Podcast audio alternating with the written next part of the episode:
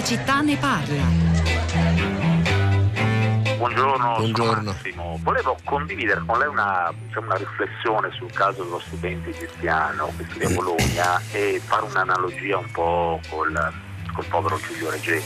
Insomma, i casi sono simili direi, ma completamente diverse sono stati i comportamenti delle due università, cioè nel caso di Giulio Regeni, ricercatore di Cambridge, mi pare che l'università inglese aveva avuto un comportamento diciamo, quasi omertoso, missioni, la Tudor non parlava, cioè non c'è mai stata volontà eh, di fare chiarezza e di supportarlo.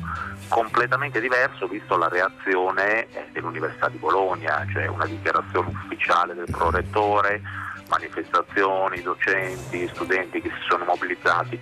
Insomma, eh, non è un po' una lezione e ancora una volta di, di, umanità e di civiltà che noi italiani diamo eh, all'estero e purtroppo considerando sì. l'università sì. completamente migliore.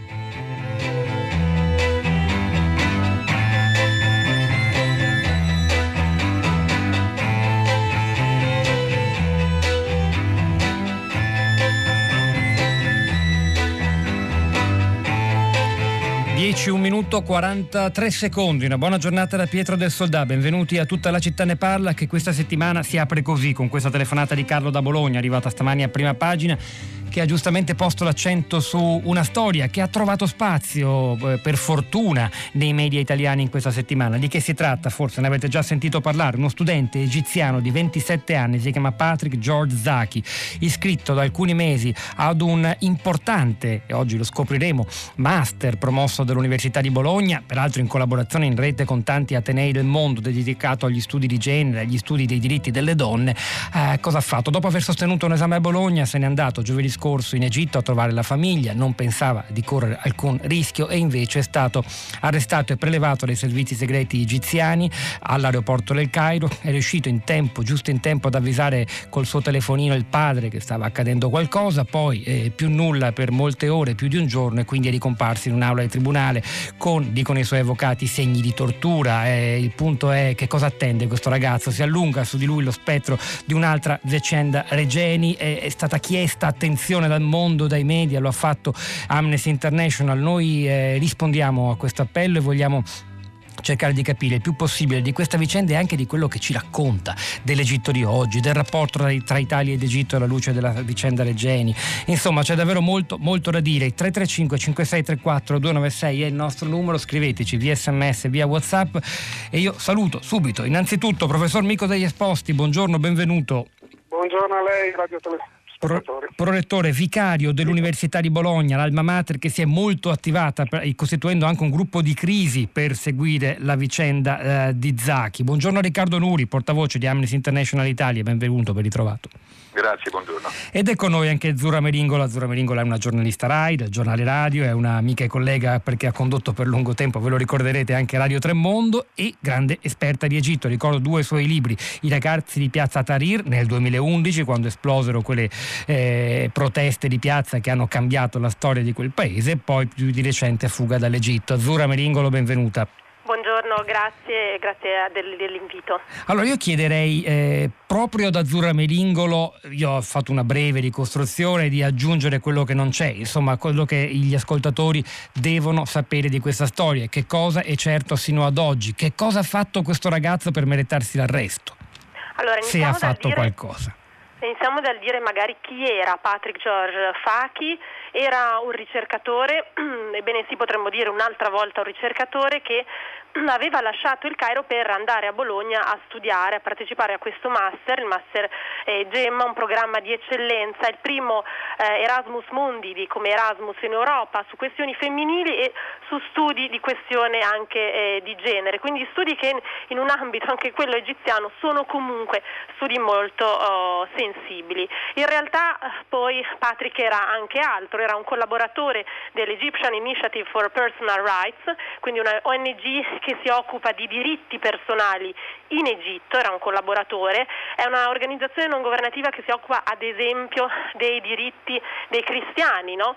eh, in Egitto. Dal nome eh, si capisce chiaramente che Patrick George era un copto, ma fatemi dire eh, un copto particolare perché il, la Chiesa copta in Egitto ha essenzialmente sostenuto la restaurazione e il ritorno dei militari eh, al potere, la parte più giovane di questa parte di società non ha probabilmente sostenuto quanto è accaduto e Patrick essenzialmente rappresenta proprio, proprio questo. E per lo più, ultima nota, ha lavorato alla campagna per le presidenziali di Khaled Ali, uno storico avvocato eh, in Egitto a difesa dei diritti umani Faccio solo un esempio, è stato quello che ha eh, difeso anche Nawal el-Sadawi, la donna che più ha combattuto in Egitto le mutilazioni genitali eh, femminili, quindi un'altra persona invisa diciamo, al regime attuale. Ricordo che lo stesso Caledali quando era venuto in Italia eh, qualche anno fa, tornando in Egitto era stato eh, arrestato. Quindi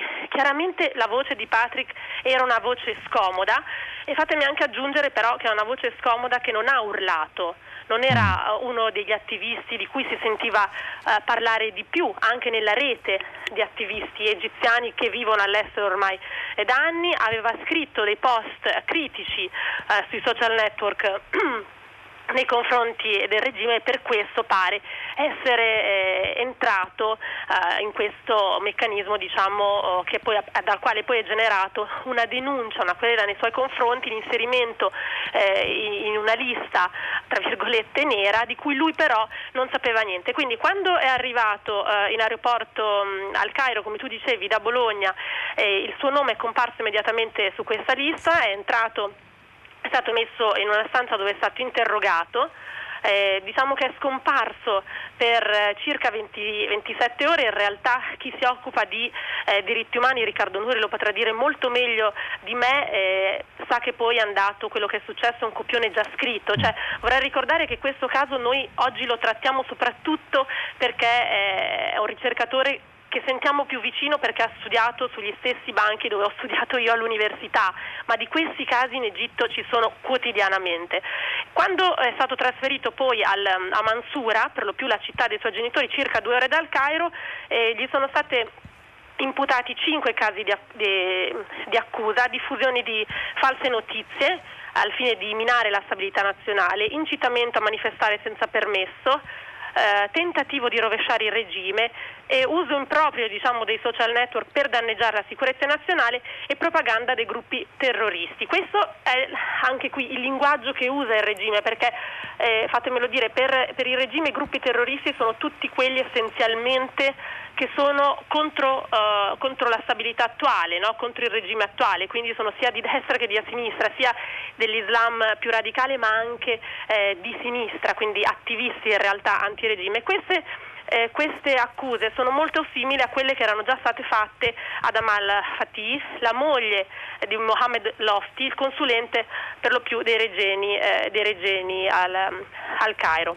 Arrestato insomma e forse torturato per le sue opinioni espresse sui social network. Una studentessa del Master Gemma di Bologna, diventata amica di Patrick da quando era arrivato in Italia, intervistata da, dalla stampa, dice che lui non era assolutamente preoccupato per quello che aveva scritto, era molto contento di tornare in Egitto per qualche giorno, aveva appena sostenuto brillantemente un esame, era un regalo dei genitori e niente più. Oltre ai capi d'accusa che Zura Meringolo ci ha ricordato, che però in buona sostanza dicono era semplicemente uno che non, andava, che non era d'accordo col governo e col presidente Assisi, questa è la sua linea fino ad oggi, scusate se ho usato il passato, è, una persona che fa culturalmente parte dell'opposizione ma non la fa neppure in maniera eh, programmatica e sul territorio opposizione politica. E, e, poi c'è questa cosa che andava a studiare a Bologna, studia a Bologna in un master eh, che, dei diritti delle minoranze, delle donne, studi di genere, ragion per cui la propaganda, non solo quella ufficiale ma anche quella dei media egiziani è arrivata a dire per esempio in un talk show televisivo che era nel capoluogo emiliano per promuovere l'omosessualità. Allora, un messaggio di Marina da Venezia, vi ricordo ancora il numero 335 5634 296, sottolinea, come ha già fatto il nostro ascoltatore Carlo a prima pagina, il comportamento dell'Università di Bologna. Che differenza, scrive Marina, tra l'atteggiamento indifferente che ebbe l'agida a Cambridge verso la sorte di Giulio Regeni e invece la calda, decisa reazione dell'Università di Bologna nel sostenere con tutta la sua autorità morale il suo studente egiziano imprigionato in Egitto. Onore veramente all'alma mater, il più antico degli Atenei, culla da sempre di pensiero e, e di libertà. Mirko degli Esposti, protettore vicario dell'Università di Bologna. Cosa vuol dire che l'Università ha istituito un gruppo di crisi per questa storia? Beh, innanzitutto ci siamo attivati ancora prima che diventasse di opinione pubblica e quindi ci siamo attivati con un gruppo interno, innanzitutto per recuperare i dati che avevamo, poi farò una precisazione da dare uh, agli attori competenti. Abbiamo subito instaurato un contatto diretto col Ministro, col Ministero, col Ministro dell'Università che ringrazio che ha attivato la Farnesina, al Ministero degli Interni e abbiamo dato tutti quei dati che potevamo recuperare, perché mh, Patrick è certamente un cittadino egiziano arrestato in Egitto dalle autorità egiziane, ma è anche comunque uno studente, un membro dell'Alma Mater, della comunità dell'Università di Bologna. Oserei dire una comunità di studenti internazionali ed europei sempre più vasta che grazie a Dio sta crescendo. Quindi mi sembra naturale che ci sia una grande attenzione, almeno sulla richiesta di chiedere un forte rispetto dei diritti umani e una chiara trasparenza e completezza dell'informazione. E questo è quello che stiamo facendo, siamo in contatto con le istituzioni, ehm, perché se posso fare una precisazione, noi quando abbiamo i nostri studenti e ricercatori che vanno all'estero, ne abbiamo migliaia, abbiamo dei protocolli per seguirli, dei protocolli di crisi. In questo caso no, perché noi certamente non seguiamo gli studenti nei loro... Ehm, eh, trasporti, movimenti privati, però abbiamo recuperato le informazioni, le abbiamo messe a disposizione e adesso stiamo seguendo la cosa con, con, grande attenzione e anche con grande preoccupazione. Senta, su questa differenza che colpisce, ci sono tanti messaggi di ascoltatori su questo, tra il vostro comportamento e quello dell'Università di, di Cambridge, per conto della quale, ormai lo sappiamo, da anni Giulio Regeni era andato a fare quella ricerca in Egitto. E, la, la, mobilitazione, la, la, la, sensibilizzazione di tutti noi, vorrei dire, nei confronti della, di, di, di chi lotta per i diritti in Egitto, delle difficoltà che incontra ha, ha contribuito a questa vostra mm, scelta, a questo impegno? quanto quello che state facendo in parte è anche frutto di, di, una grande battaglia, una battaglia che ha visto innanzitutto in prima linea i genitori Giulio Regeni e quindi in qualche modo è anche debitrice del loro impegno. Io penso che una grande comunità universitaria, un'università che nasce per quello, nasce per, per sviluppare la libertà di opinione, il pensiero critico, il pensiero trasversale, per studiare e promuovere i diritti dell'uomo. Mi sembra naturale che accenda una sensibilità, quindi benvengano le manifestazioni come ieri. Noi, io a nome del rettore, a nome della, eh, del, del rettorato, a nome della squadra che guida l'Università di Bologna, adesso ci stiamo occupando dietro le quinte per fare in modo che tutto possa risolversi nella maniera possibile. Che poi ci sia anche una risposta della comunità, dei docenti, degli studenti, delle studentesse, a me pare naturale poi confronto con Cambridge questo lo lascio ad altri, interessa l'Università di Bologna. Una cosa che ci colpisce molto, Riccardo Nuri, portavoce di Amnesty International Italia, è che questo master, Gemma è l'acronimo eh, che, che, mm, Patrick sta frequentando dopo aver passato una, una, selezione importante e che mette in rete tra l'altro l'Università di Bologna con tante altre università di tutto il mondo, è veramente come dire, una punta di eccellenza nella ricerca eh, e nell'impegno per i, per i, diritti di tutti, con un approccio dire, universalista per cui siamo tutti cittadini del mondo e tutti titolari di diritti. Dunque quella risposta sorta di risposta del Ministero degli Interni egiziano al governo italiano del tipo Patrick è egiziano, questa storia è tutta nostra, voi non c'entrate, e anche mostra come confliggono due culture. È stato messo agli arresti eh, in qualche modo non solo una persona di 27 anni titolare di, di tutti i diritti, ma anche l'esponente di un, di un mondo, della, la punta avanzata della, della, nostra battaglia occidentale nei confronti del diritto. È, è, è esagerato vederla così, Nuri, è anche questo in gioco? No, no, è il modo giusto di vederla perché da un lato abbiamo una reazione stizzita, brutta, eh, che ci dice fondamentalmente voi italiani fatevi gli affari vostri perché Zaki è un cittadino egiziano e dunque ce ne occupiamo noi come e quando vogliamo. E hanno anche aggiunto le autorità egiziane che era ricercato dalla polizia, ma questa è la sorta che, che Zaki ha condiviso con migliaia e migliaia di ricercatori, attivisti, giornalisti, blogger, avvocati, eh, le ONG per i diritti umani in Egitto, quindi mh, mm, mette molta paura questa affermazione che era ricercato dalla polizia, ha un significato molto sinistro.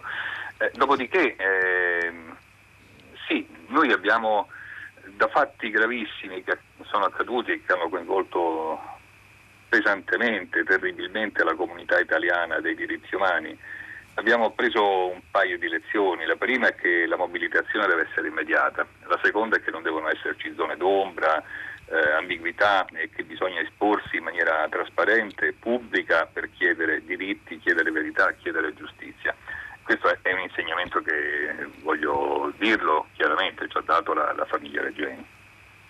Noi vogliamo provare ad approfondire anche un po' meglio quello che sta dietro le azioni del governo egiziano con uh, un grande esperto di quel paese che è il professor Andrea Teti che insegna relazioni internazionali in Scozia all'Università di Aberdeen. Teti, buongiorno e benvenuto buongiorno a tutti. Io vorrei innanzitutto chiederle di spiegarci perché l'Egitto si comporta così. Oggi sui giornali italiani, sulla stampa sempre c'è un'intervista che Francesca Pace ha fatto al famoso scrittore egiziano, oggi decisamente dissidente, soprattutto dopo la pubblicazione del suo ultimo libro Sono corso verso il Nilo, Alan Swani, che spiega, dice una cosa su cui vorrei la sua opinione. Dice, ma la giustizia egiziana si comporta così, il regime ha un metodo, farti assimilare l'idea che non c'è prevedibilità, non c'è logica, ci sono militanti che non vengono arrestati, arrestati, altri che non fanno nulla e vengono arrestati senza aver fatto nulla prima, alcuni che se la cavano con pochi giorni, altri con due anni, come a dire, può capitare a tutti, sono tutti in pericolo, non c'è logica, non c'è razionalità. È davvero questa la strategia e perché?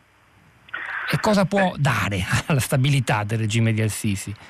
Eh, bella domanda. Innanzitutto sicuramente la Squani quando dice questo ha, ha ben donde di aver ragione è, è, sicuramente una componente molto forte del modo in cui si comporta il, il regime egiziano e io sottolineerei, legando a quello che ha detto lei, proprio all'ultimo, ehm, cioè che questo qui non è per niente un segnale di, di forza né di stabilità del regime egiziano, anzi, semmai è un segnale di grossa debolezza, debolezza di insicurezza e di instabilità. E quindi io vorrei invece l'accento, collegandomi a quello che diceva Nuri un attimo fa, eh, eh, sul, sulla dimensione internazionale, cioè cosa fa l'Italia, cosa fa l'Europa eh, in, eh, in, relazione a questo governo egiziano?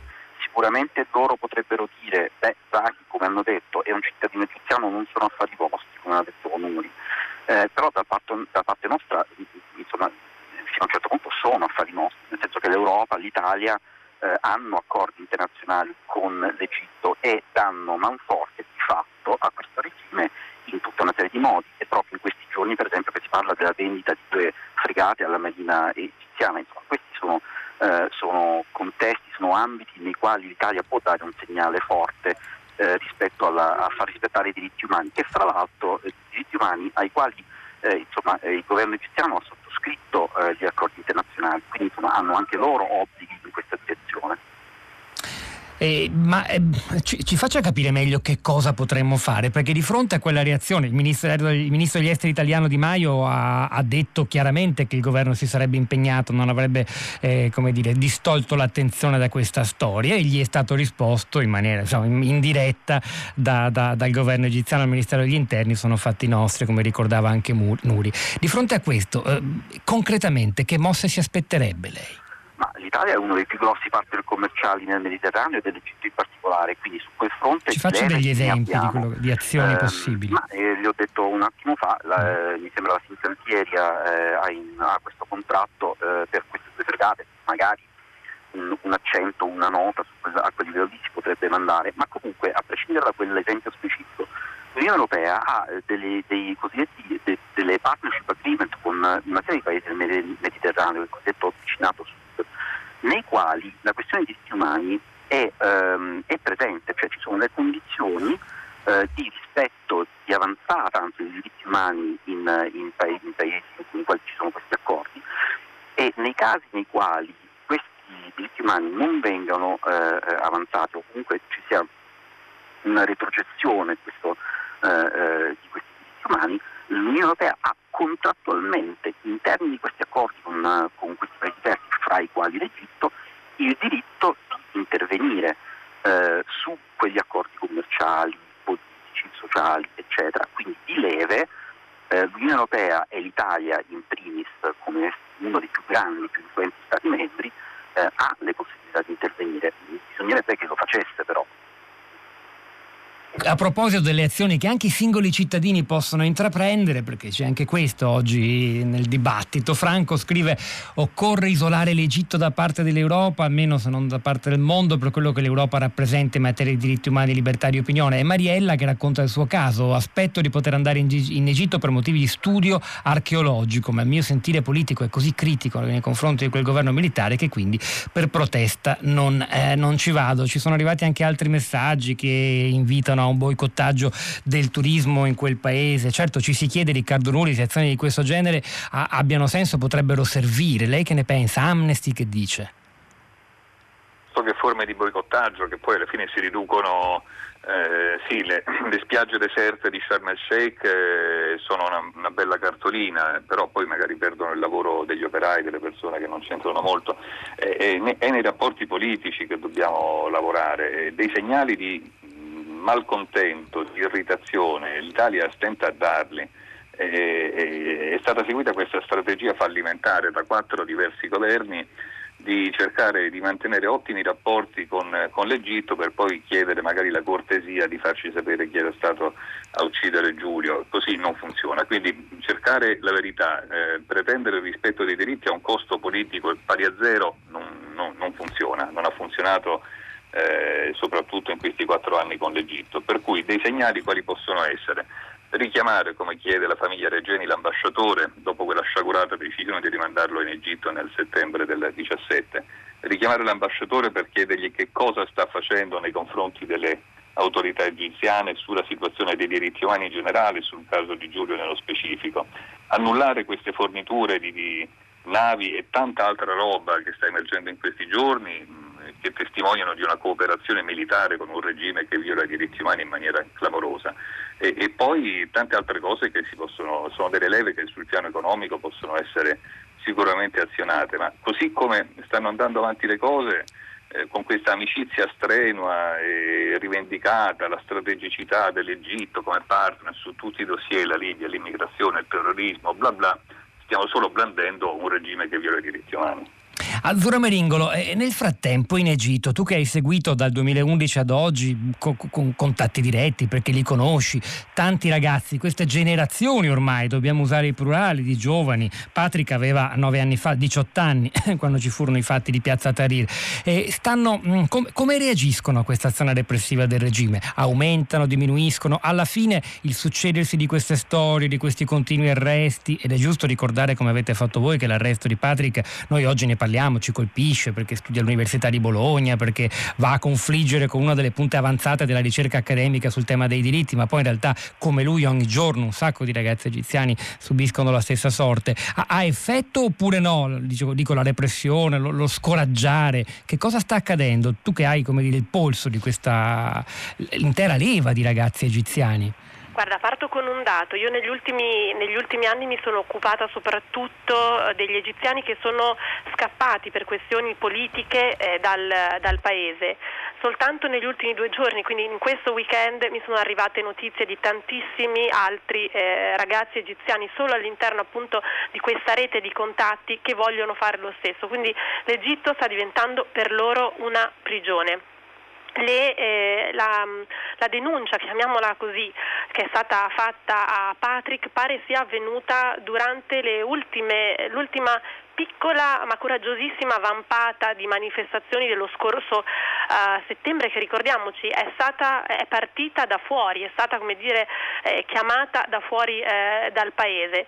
Questo perché ehm, oltre al controllo che c'è all'interno uh, del paese, prima citavate eh, il giornalista eh, egiziano, no? Questi, all'interno di questo contesto egiziano bisogna lavorare tra censura e autocensura, quindi fare anche il giornalista in Egitto è davvero una sfida eh, esistenziale, oltre che una sfida eh, personale, anche perché sia all'interno del paese che fuori dal paese c'è ormai un sistema di monitoraggio che soprattutto facendo leva sui social network, quelli che invece nel 2010-2011 avevano, erano diventati uno strumento per lottare contro il regime, adesso adesso c'è un grande eh, dire, controllo su quello che uno, che uno, fa ed è questo forse la cosa che un po' eh, dire, spaventa eh, di più.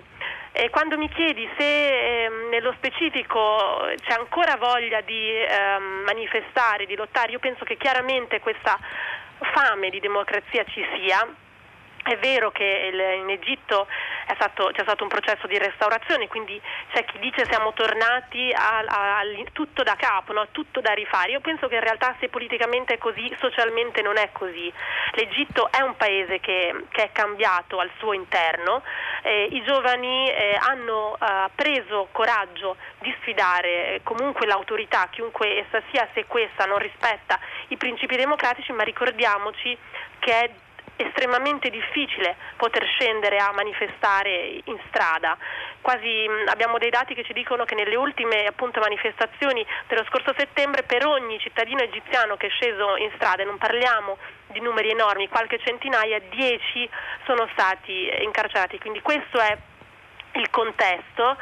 Ehm, posso solo aggiungere una cosa su quanto era stato detto prima sui vari rapporti che abbiamo um, con l'Egitto. Si parlava anche della questione eh, militare. Voglio solo ricordare che dal 2015 ad oggi l'export militare verso l'Egitto da parte italiana è quasi raddoppiata. Si parla di 69 milioni eh, di euro. Questi sono dati che ho preso dalla, dalla Presidenza del Consiglio. Quindi eh, ci, c'è ancora questo, um, cioè non c'è nulla come dire, eh, di nuovo eh, è un sistema rodato che forse se si vuole mandare un segnale sarebbe quello sul quale lavorare perché ehm, quando parliamo di Egitto, noi adesso stiamo parlando magari del regime egiziano, ci sono tantissimi altri eh, egiziani, la maggioranza degli egiziani che non appartiene a questo regime, che fa parte di una uh, società civile, di una cittadinanza che cerca uh, come può di vivere all'interno del suo paese. Persone nei confronti delle quali andrebbe a colpire, il, il, il, sarebbe, sarebbe, sarebbe dannoso magari il boicottaggio, come diceva Nuri poco fa,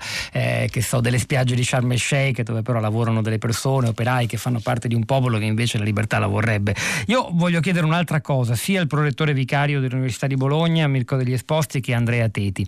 Eh, non so se la domanda ha senso, però ci è arrivata come sollecitazione da qualche ascoltatore.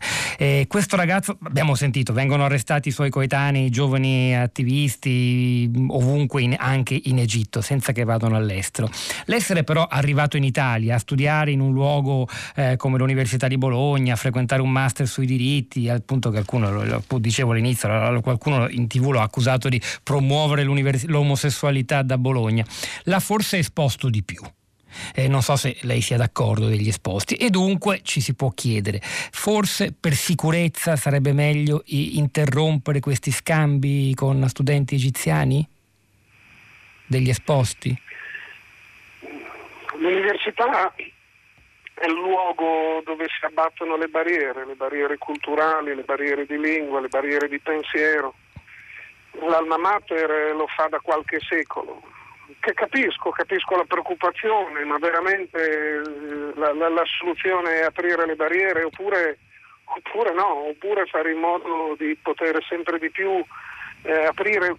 Patrick non è venuto solo all'Università di Bologna, è venuto all'Università di Bologna, è venuto in Europa, è venuto a studiare certi temi, ehm, ce ne sono tanti, ce ne sono migliaia, abbiamo migliaia di studenti internazionali solo a Bologna. Dobbiamo chiudere tutto? Probabilmente ci dobbiamo porre domande, le domande corrette, però io penso che sia il compito, eh, la missione dell'università, quello di abbattere le barriere linguistiche, culturali, ideologiche. Eh, però capisco che nella delicatezza del momento nascono anche questi tipi di domande. Andrea Teti, ris- eh, sì, prego, prego, no, finisca, no, finisca, concluso, concluso, sì. And- Andrea Teti, lei che ne pensa? E poi aggiungo che insomma, eh, chiudere un programma, o non invitare, chiudere un programma del genere a 26 americani o di altre parti del mondo sarebbe un po' insomma, paradossale perché si va a punire proprio le persone che ne avrebbero eh, più bisogno e che ne hanno più desiderio di, partecipare a questi programmi e mm, francamente mm, forse è un po' lenire le coscienze che in Italia andrebbero lenite magari con l'azione, come diceva lei precedentemente, l'azione della società civile nei confronti del governo italiano per sensibilizzare eh, alle conseguenze reali di cosa significa dare man manforte al regime contro le giustiziano.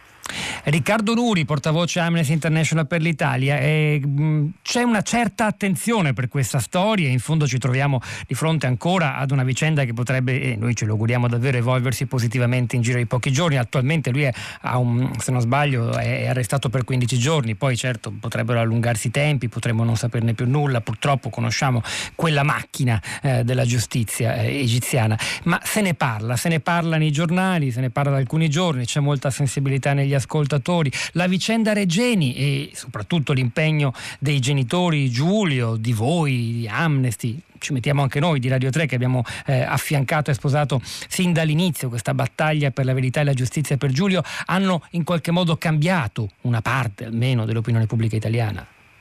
L'hanno ah, resa più sensibile. Direi, direi, di sì. Eh, per quanto riguarda il primo aspetto, eh, c'è questa prassi di rinnovo dei 15 giorni di detenzione per supplemento di indagini che preoccupa molto perché può durare mesi, mesi e mesi e, e in quei mesi l'incolumità di Zaki è a rischio, in quei mesi eh, se lo possono scordare in molti facendo così il gioco del, dei suoi carcerieri. Questo dobbiamo impedirlo. Certo, eh, c'è stato sabato mattina, intanto la diaspora egiziana usa i social media in maniera molto intelligente, c'è stata una mobilitazione su, su Twitter molto forte con i contatti giusti, eh, nel giro di poche ore mh, la vicenda di Zaghi per fortuna è diventata la prima notizia del giorno, questo ha, ha impedito secondo me che, che, potesse accadergli di peggio.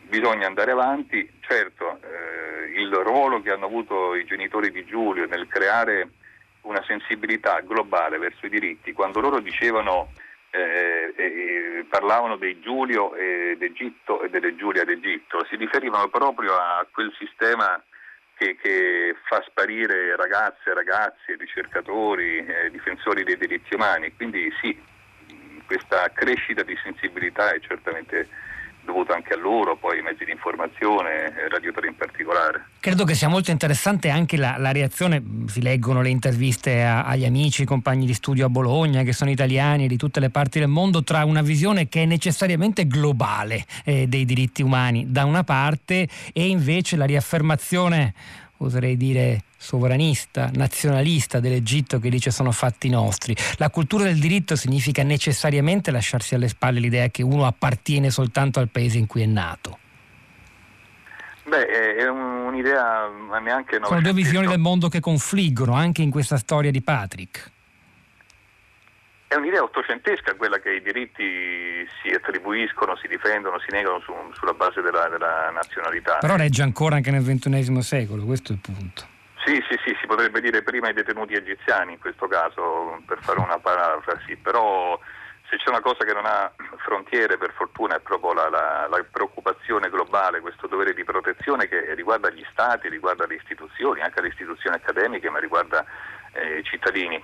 Se mh, dei, degli attivisti egiziani si occupano della situazione dei diritti umani in un paese europeo, questo fa bene a, a tutti e per questo è necessario fare anche il contrario.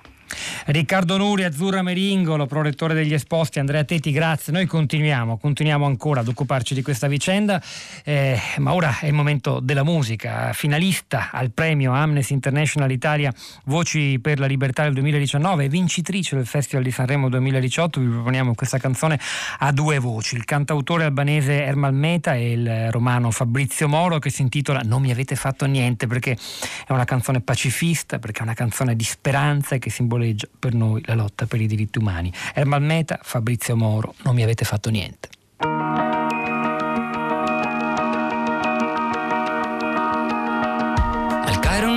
Sanno che ore sono adesso. Il sole sulla rambla oggi non è lo stesso. In Francia c'è un concerto, la gente si diverte. Qualcuno canta forte, qualcuno grida a morte. A Londra piove sempre ma oggi non fa male. Il cielo non fa sconti neanche un funerale. A Nizza il mare rosso di fuochi e di vergogna. Di gente sull'asfalto e sangue nella foglia E questo corpo enorme che noi chiamiamo terra. Ferito nei suoi organi dall'Asia all'Inghilterra. Galassie di persone disperse nello spazio Ma quello più importante lo spazio di un abbraccio. Di madri senza figli, di figli senza padri Di volti illuminati come muri senza quadri. Minuti di silenzio spezzati da una voce. Non mi avete fatto niente.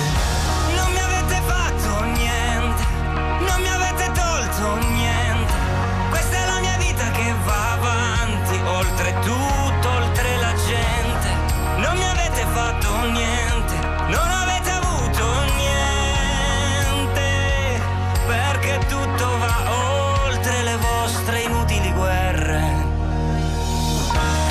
è la vita che va avanti oltre tutto chiese e le moschee, gli imam e tutti i preti, ingressi separati della stessa casa, miliardi di persone che sperano in qualcosa. Braccia senza mani, facce senza nomi, scambiamoci la pelle, in fondo siamo umani, perché la nostra vita non è un punto di vista e non esiste bomba pacifista.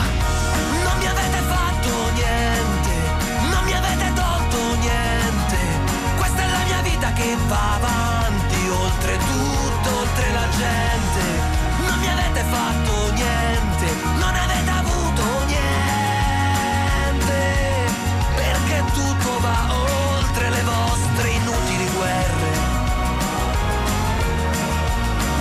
Le vostre inutili guerre. Cadranno i grattacieli, le metropolitane, muri di contrasto alzati per il pane, ma contro ogni terrore che ostacola il cammino, il mondo si rialza col sorriso di un bambino.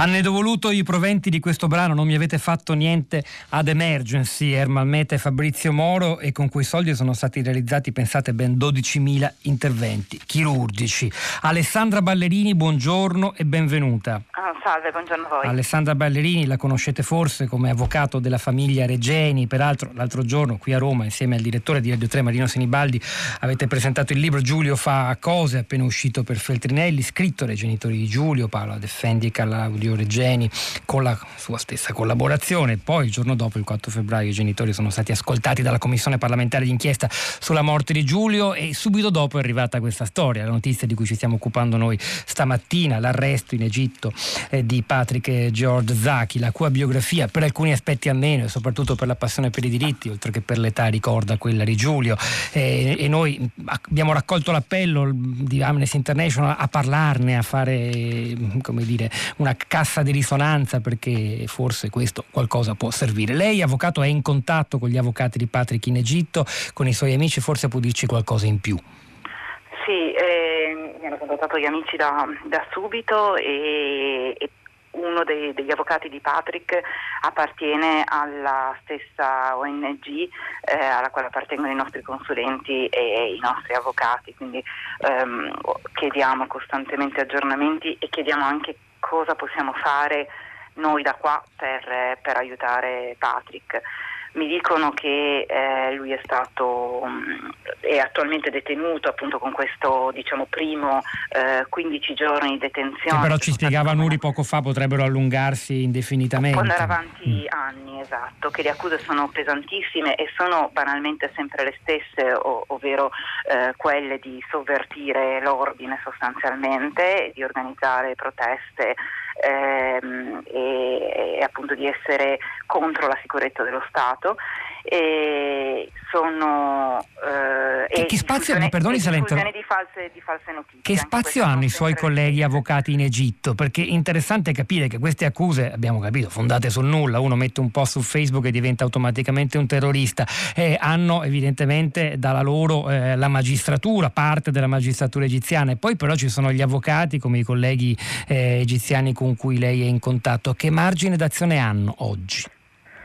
Eh, allora, intanto riguardo alle notizie su Facebook va anche detto che Patrick aveva eh, scritto delle cose anche in solidarietà a Giulio Regeni e quindi mm. questo collegamento di, di, Patrick con Giulio è molto forte, non solo per le cose che gli scriveva, ma anche perché eh, frequentava al Cairo gli stessi ambienti accademici di Giulio, quindi eh, c'è veramente una fortissima connessione e credo che eh, questa connessione sia stata colta dalla National Security.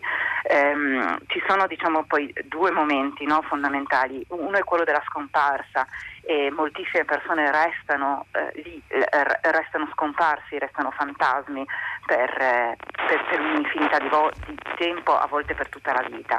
Eh, Patrick n- nella sua eh, enorme disavventura ha avuto la prontezza no, di, di di, di, segnalare perché era in contatto con, con i genitori, di, segnalare che era stato preso. Quindi questo ha fatto sì che la sua sparizione eh, diventasse, loro dicono in chiaro, cioè venisse formalizzato in un arresto. Quindi dopo le prime, se non sbaglio, 27 ore di, di tortura, di sparizione forzata, ha, ha avuto accesso no, a un tribunale e dunque a vedere anche gli avvocati. I nostri consulenti me lo confermavano la settimana scorsa quando abbiamo incontrato insieme al nostro consulente dell'CRS a, a, a Abdallah, abbiamo incontrato il presidente Fico e lui raccontava di come gli avvocati quando si presentano in udienza per difendere i, i loro assistiti con, che hanno queste, queste, stesse accuse, vengono loro stessi arrestati e poi arrivano gli avvocati degli avvocati e vengono loro stessi arrestati. No? Sembra quasi grottesco, però, però, è così, questo è il rispetto, eh, e lo dico in tono assolutamente sarcastico, che eh, il regime egiziano ha della, della magistratura cioè, e dell'avvocatura. Senta, alla luce della sua esperienza, è possibile pensare che Patrick fosse spiato nella sua permanenza a Bologna in questi mesi? Dai, dai ah, servizi segreti, da miei, agenti egiziani?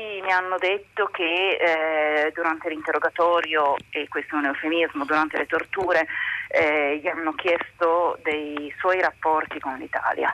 Mm. Eh, quindi io non credo che mm, per, per, esperienza anche nostra personale, insomma, quando eh, presentiamo i libri ci sono delle persone chiaramente di origine egiziana che filmano eh, le persone tra il pubblico, fanno eh, le foto a chi è tra il pubblico, quindi si, si sono spiati anche qua, sì.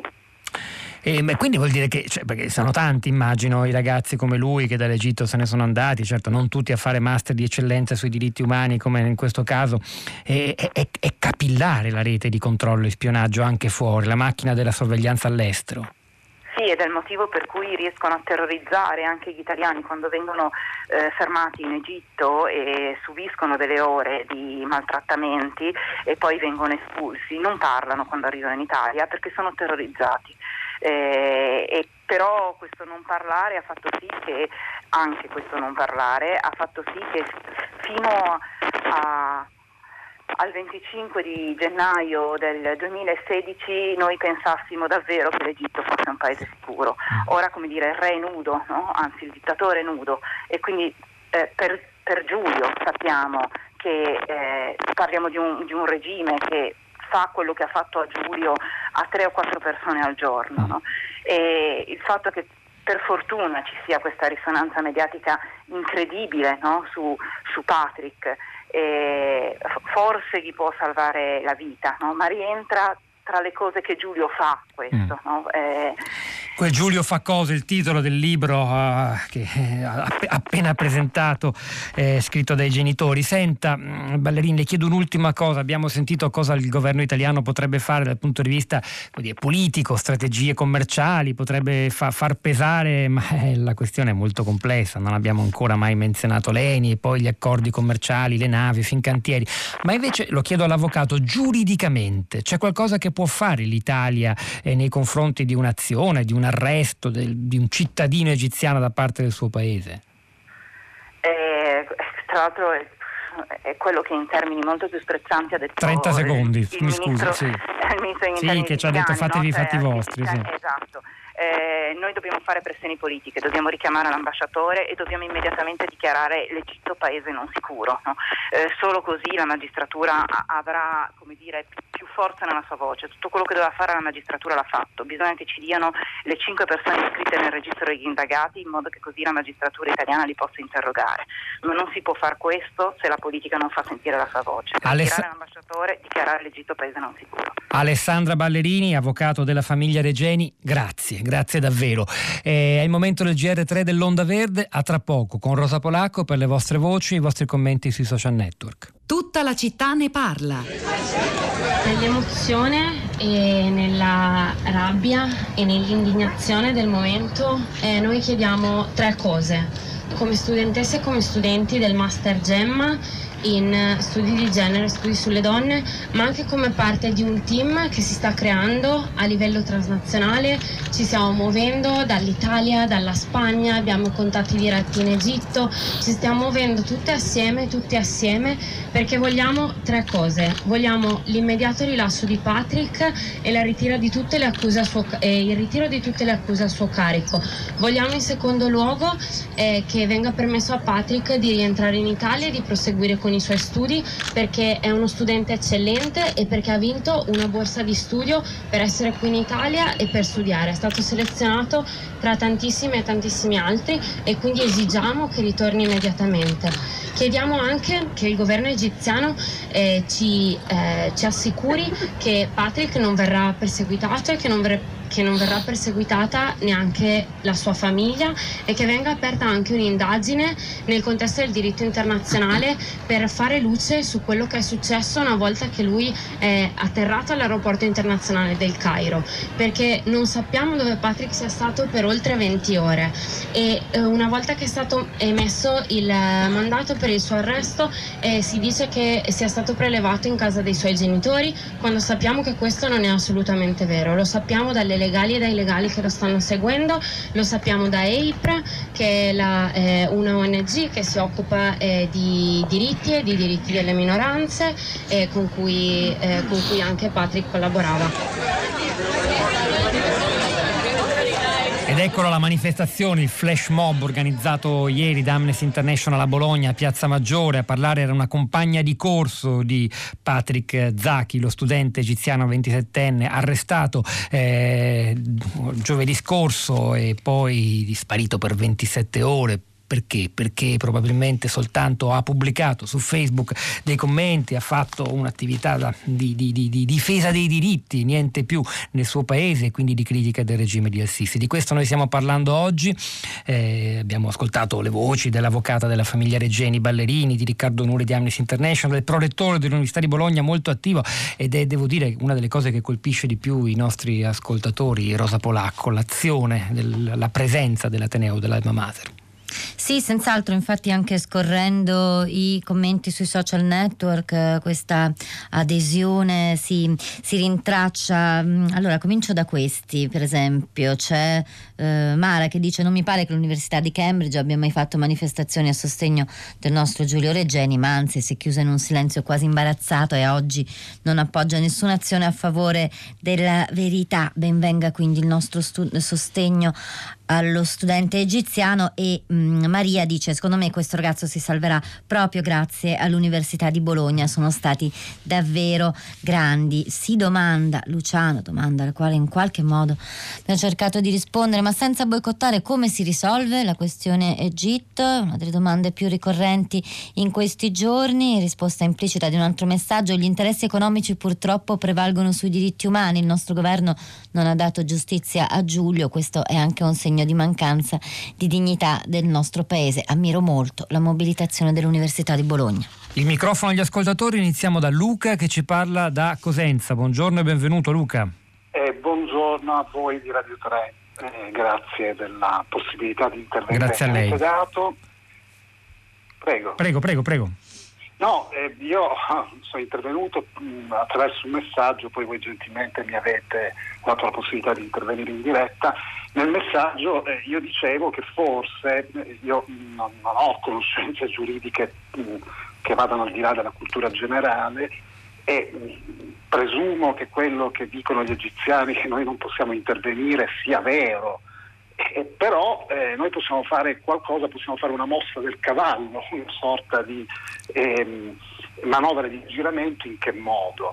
Per esempio proponendo, e questo noi lo possiamo fare credo, eh, per esempio il Ministero degli Esteri potrebbe eh, a richiesta e dare diritto, eh, l'asilo politico agli studenti egiziani che studiano nelle università italiane e questo penso che sarebbe una risposta molto pesante a, agli studenti come a qualunque studente, studente straniero che chiedesse l'asilo politico perché per ragioni di eh, persecuzione o perché si sente minacciato nel certo, suo paese. Non si può usare l'asilo politico come uno strumento a sua volta politico, ci vogliono dei requisiti ben precisi che vengono valutati in sede giudiziaria. Comunque capiamo il senso della sua proposta, Luca da Cosenza, grazie davvero. Ed andiamoci proprio a Bologna, la città dove studia eh, ed era fino a giovedì sera eh, Patrick Zachi. Jacopo, buongiorno e benvenuto.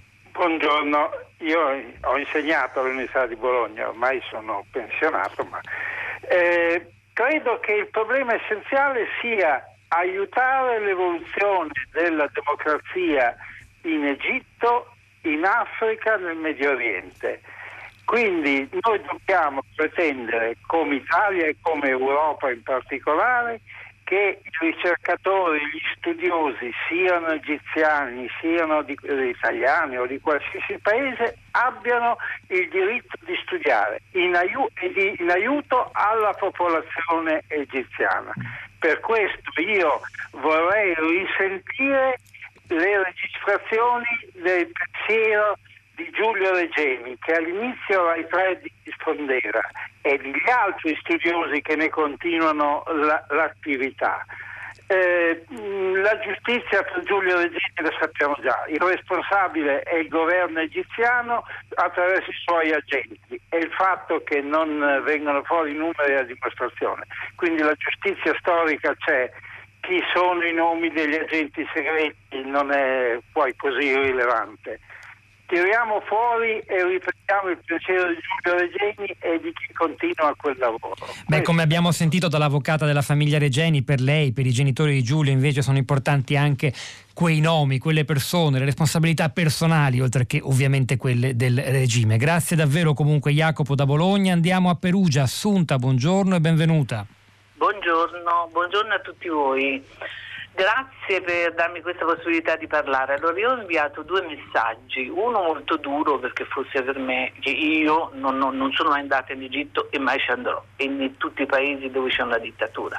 A parte questo ho fatto questo ragionamento, cioè se questo ragazzo che studiava a Bologna comunque è andato in Egitto così come no, come tutte le persone, insomma, tranquille, addirittura invitato dai genitori come mai? Cioè, se lui avesse fatto delle cose pericolose, no? sia la famiglia che lui stesso avrebbero detto guarda è meglio che non ci metti piede qui in Egitto perché in ogni modo io conosco delle persone che vivono a Perugia dell'Egitto che non rientrano in Egitto perché sono comunque hanno, hanno fatto delle attività politiche che loro non ritornano. E a me basterebbe questo come logica, cioè se questo ragazzo è tornato giù addirittura abitato dai genitori che cosa avrà fatto mai? Infatti colpisce proprio questo, che certo sì, si era esposto, ma sui social network aveva forse partecipato a qualche manifestazione, ma niente più, ed era tranquillo, come assicurano alcuni suoi compagni di corso a Bologna, e quindi eh, proprio per questo la vicenda diventa ancora più inquietante, se vogliamo. Grazie davvero, Assunta da Perugia. Rosa Polacco, di nuovo a te. Allora, c'è Rossella che peraltro come immagine profilo ha la scritta nera su campo giallo, verità per Giulio Reggeni, condivide un post, invita con l'hashtag Patrick Zacchi libero subito dice governo italiano Smuovi le montagne e tiralo fuori, lo devi a Giulio e ai Giulio e alle Giulie d'Egitto. Eh beh, noi di Radio 3 va da sé questa storia di Patrick George Zaki arrestato in Egitto, continueremo a seguirla sperando davvero che si risolva presto e nel migliore dei modi. È il momento di Radio Tremondo con Roberto Zichitella al microfono, hanno lavorato a questa puntata di Tutta la città ne parla, Paola Braia alla parte tecnica, Piero Pugliese alla regia, Rosa Polacco, Pietro del Soldà a questi microfoni, al di là del vetro Sara Sanzi, Cristina Faloci, il nostro stagista Leonardo Rossetti, la nostra curatrice Cristiana Castellotti. A domani.